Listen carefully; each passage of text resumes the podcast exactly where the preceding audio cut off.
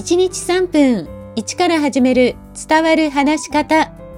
こんにちは。フリーアナウンサー、話し方講師、キャリアコンサルタントの三島澄江です。番組をお聞きくださいましてありがとうございます。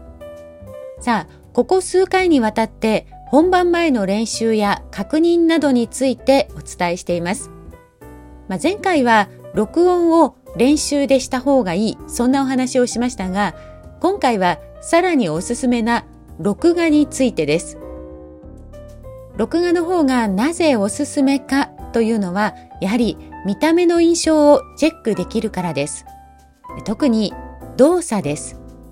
この動作、気づいていない人結構多いんですよね。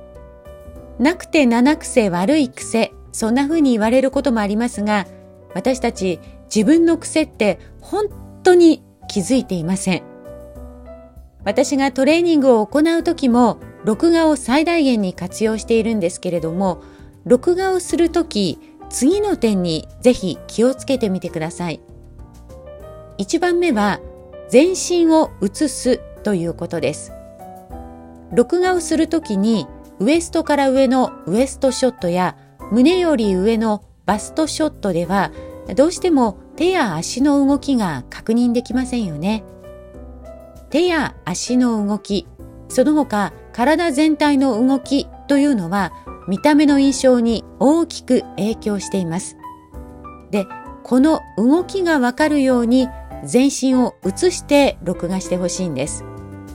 まあ、例えば指をくるくる動かしていたり無駄に体が揺れていたりする人がいらっしゃるんですけれどもこれ自分では全く気づいていない動作だったりします。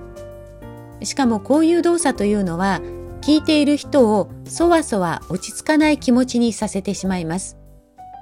他にも自信がないと瞬きが多くなることもありますので、まあ、自分にはどういう癖があるのかまずは確認してみてください。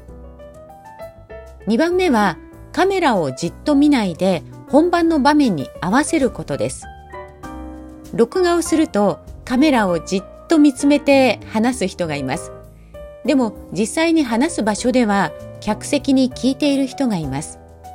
なので、まあ、その人たちにちゃんと目配りをしながら話すということも意識してみてください。ただ、オンライン会議ツールの Zoom などで講演するときはカメラを見て話した方がいいんですよね。なので、オンラインツールを使うときはその録画機能を使って練習するのがおすすめです。